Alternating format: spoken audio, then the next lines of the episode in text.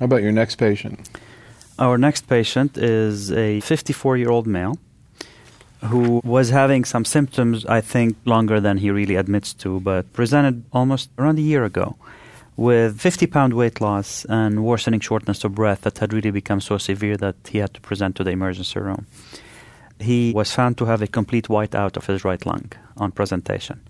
And a CT scan revealed a large right hilar mass, a very large right pleural effusion, and also was found to have multiple filling defects in the left lung consistent with a pulmonary embolus. So at that time, obviously, he was admitted to the hospital, had his pleural effusion addressed with uh, thoracentesis, was placed on anticoagulation, was felt to also have a post-obstructive pneumonia, was put on antibiotics. And then radiation oncology was consulted to try to see if there can be any way of possibly opening up his airways since the patient had had a bronchoscopy that did show an extrinsic compression on the main stem bronchus, right main stem bronchus. What was the tissue? The tissue diagnosis came back as squamous cell carcinoma from the bronchoscopy diagnostic biopsy.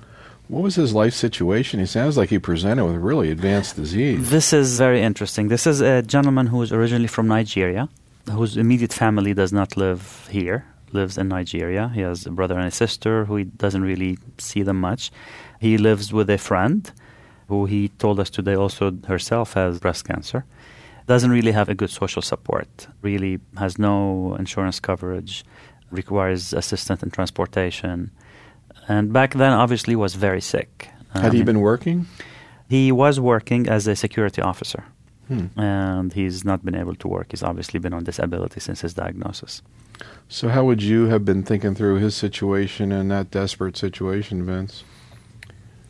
Well, I think when somebody walks in the door like that, it probably social stuff might recede a little bit. I think now that he's doing a little bit better, it's more germane because he sort of feels in limbo. He's not great, but he's certainly a heck of a lot better than he was at presentation.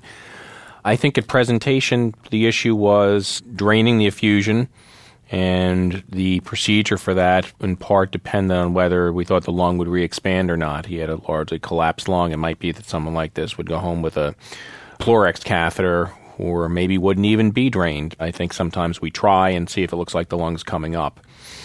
And then after that, I think the thought to seeing whether he could be stented on bronchoscopy. I know the lesion was extrinsic, but sometimes if it's proximal, you can get a stent in there.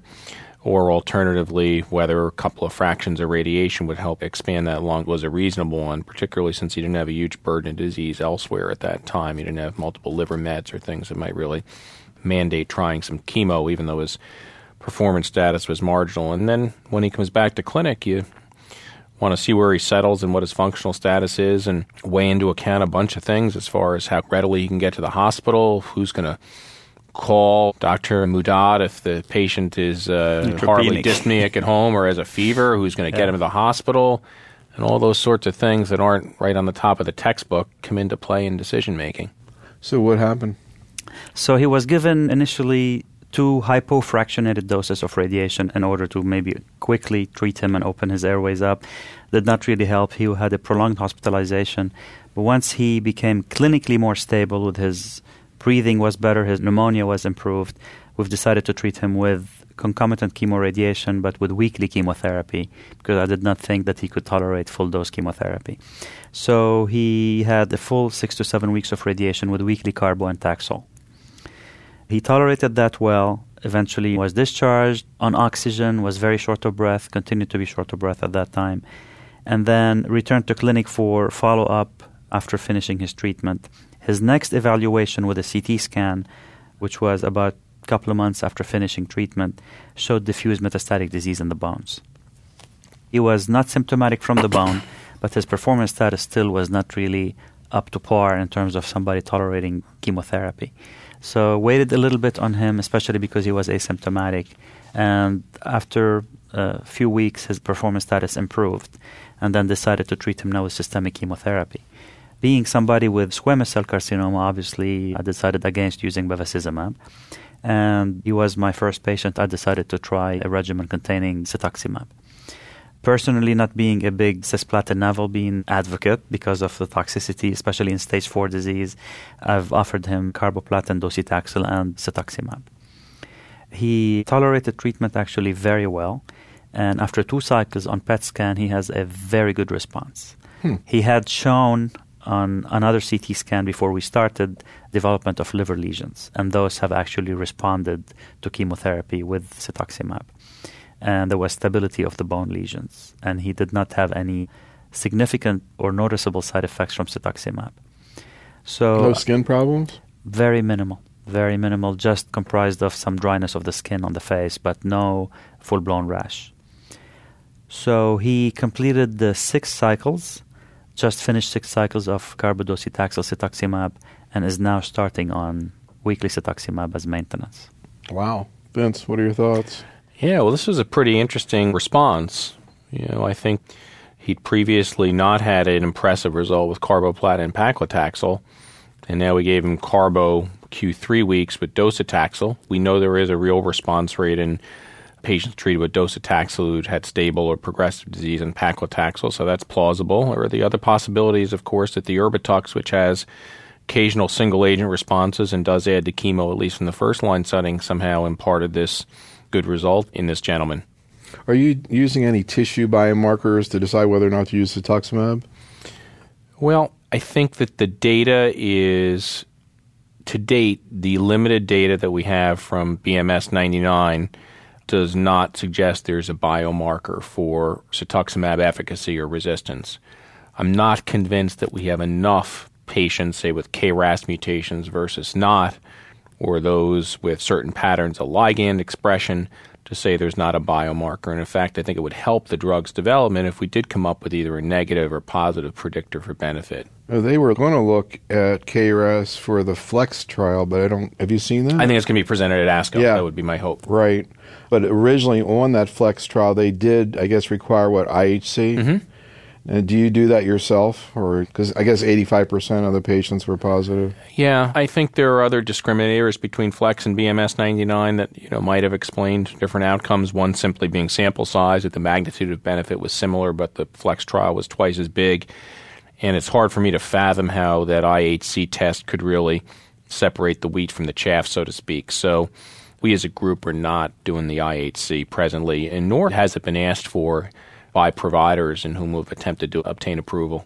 You know, it's so difficult when you see trial results like Flex, where the overall benefit in the study was pretty modest, but then you always wonder, well, are there people within that who are really benefiting? Anecdotally, this story sounds interesting in terms of maybe that it is related to the cetuximab in his case. Yeah, that's exactly my thought. This was really, as we went through the case and I heard what he got second line, I was, I thought I wasn't going to hear a good turn of events, but I was pleasantly surprised to hear the response. What was he like to talk to? What's his situation? Yeah, I think this poor guy was sort of struggling. One of the things that happens with our patients is they, assuming they're come in with a symptomatic burden of lung cancer and you get them somewhat better, still have a group of symptoms and they're still getting active treatment. And the ones who are savvy know that the other shoe could fall at any time. So he was sort of in limbo. You know, he was asking when he's going to feel better. And I think Raj said, Well, you certainly would agree you feel a heck of a lot better than when you started. And he said, Yes. And he also, and I'm sure many times we tell our patients this, but nobody wants to hear it, is told treatment's going to be part of your life, at least on and off, forever. That's just something very, very hard for patients to grapple with. What do you know about combining EGF strategies? You know, for example, using an EGF or TKI like erlotinib plus an antibody like cetuximab When's this tape coming out? after ASCO. Okay. So there have been some pilot trials trying to develop a dose and schedule. There was one done in ECOG, so you can give the drugs together. We've developed a trial that Greg Riely leads at Memorial where we take patients who are initially sensitive to erlotinib, what we call the acquired resistance population, and we add in cetuximab at time of progression. And we are going on to the phase two portion of that. We've got a dose and schedule, and you can give 100 milligrams of erlotinib with cetuximab 500 milligrams per meter squared every two weeks. As you may know, acquired resistance has been a tough nut to crack to date, but we have seen some real biologic activity with the combination. Hmm. So we're intrigued by that. Interesting. I mean, again, you never want to make any judgments off one case, but I mean, you've seen people who were progressing on erlotinib. And you Yeah, absolutely. And, and we even have we even have a response with T790M. So it makes sense that the erlotinib alone wasn't working anymore. We added in the cetuximab, and they had a response. Hmm. Wow. So that's really it was very intriguing because you know a bunch of drugs have not worked out well in that population. Right. I guess the T790M is the resistance. Yeah, it's analogous to the gatekeeper mutation they talk about in BCR-ABL CML. and they're like TKIs that are supposed to target Yeah, that. but they haven't really worked well today. Right, right, and So that's why this is really a pleasant surprise. interesting. I guess that's I never can figure out what's horizontal and vertical targeting, but at least Well, know, I think the idea is that even in patients with EGFR mutations, the signaling can be further augmented by ligand presence and activation. Hmm. And so deprivation of ligand or preventing ligand access to receptor may turn off part of the signaling cascade. any speculations about what you might see in this patient if you were to study his tissue? Well, this gen had a squamous cell carcinoma of the lung, so we could be pretty confident he didn't have a KRAS mutation. You know, the chance of that would be pretty small. It wouldn't be zero, but it'd be pretty small. It's also unlikely at an EGF receptor mutation. I would say the caveat might be, and we spent a lot of time talking about histology today and pathology of lung cancers, and Raj is actually setting up a meeting with the pathologist there to coordinate some of these, you know, really update him on some of the issues and dilemmas we face. One of the questions would be Is this a squamous cell carcinoma? Because there's about a 20% inter observer variability in the interpretation of these things. I have no reason to believe it wasn't, but that's certainly something that's always on my mind. You're saying squamous that's really adeno? adeno or, yeah. Yeah, Really? Yeah. Oh, the inter-observer concordance, especially on small biopsies, transbronchial biopsies or cytologic specimens, is not spectacular. Hmm. And there's mixed tumors too. Right.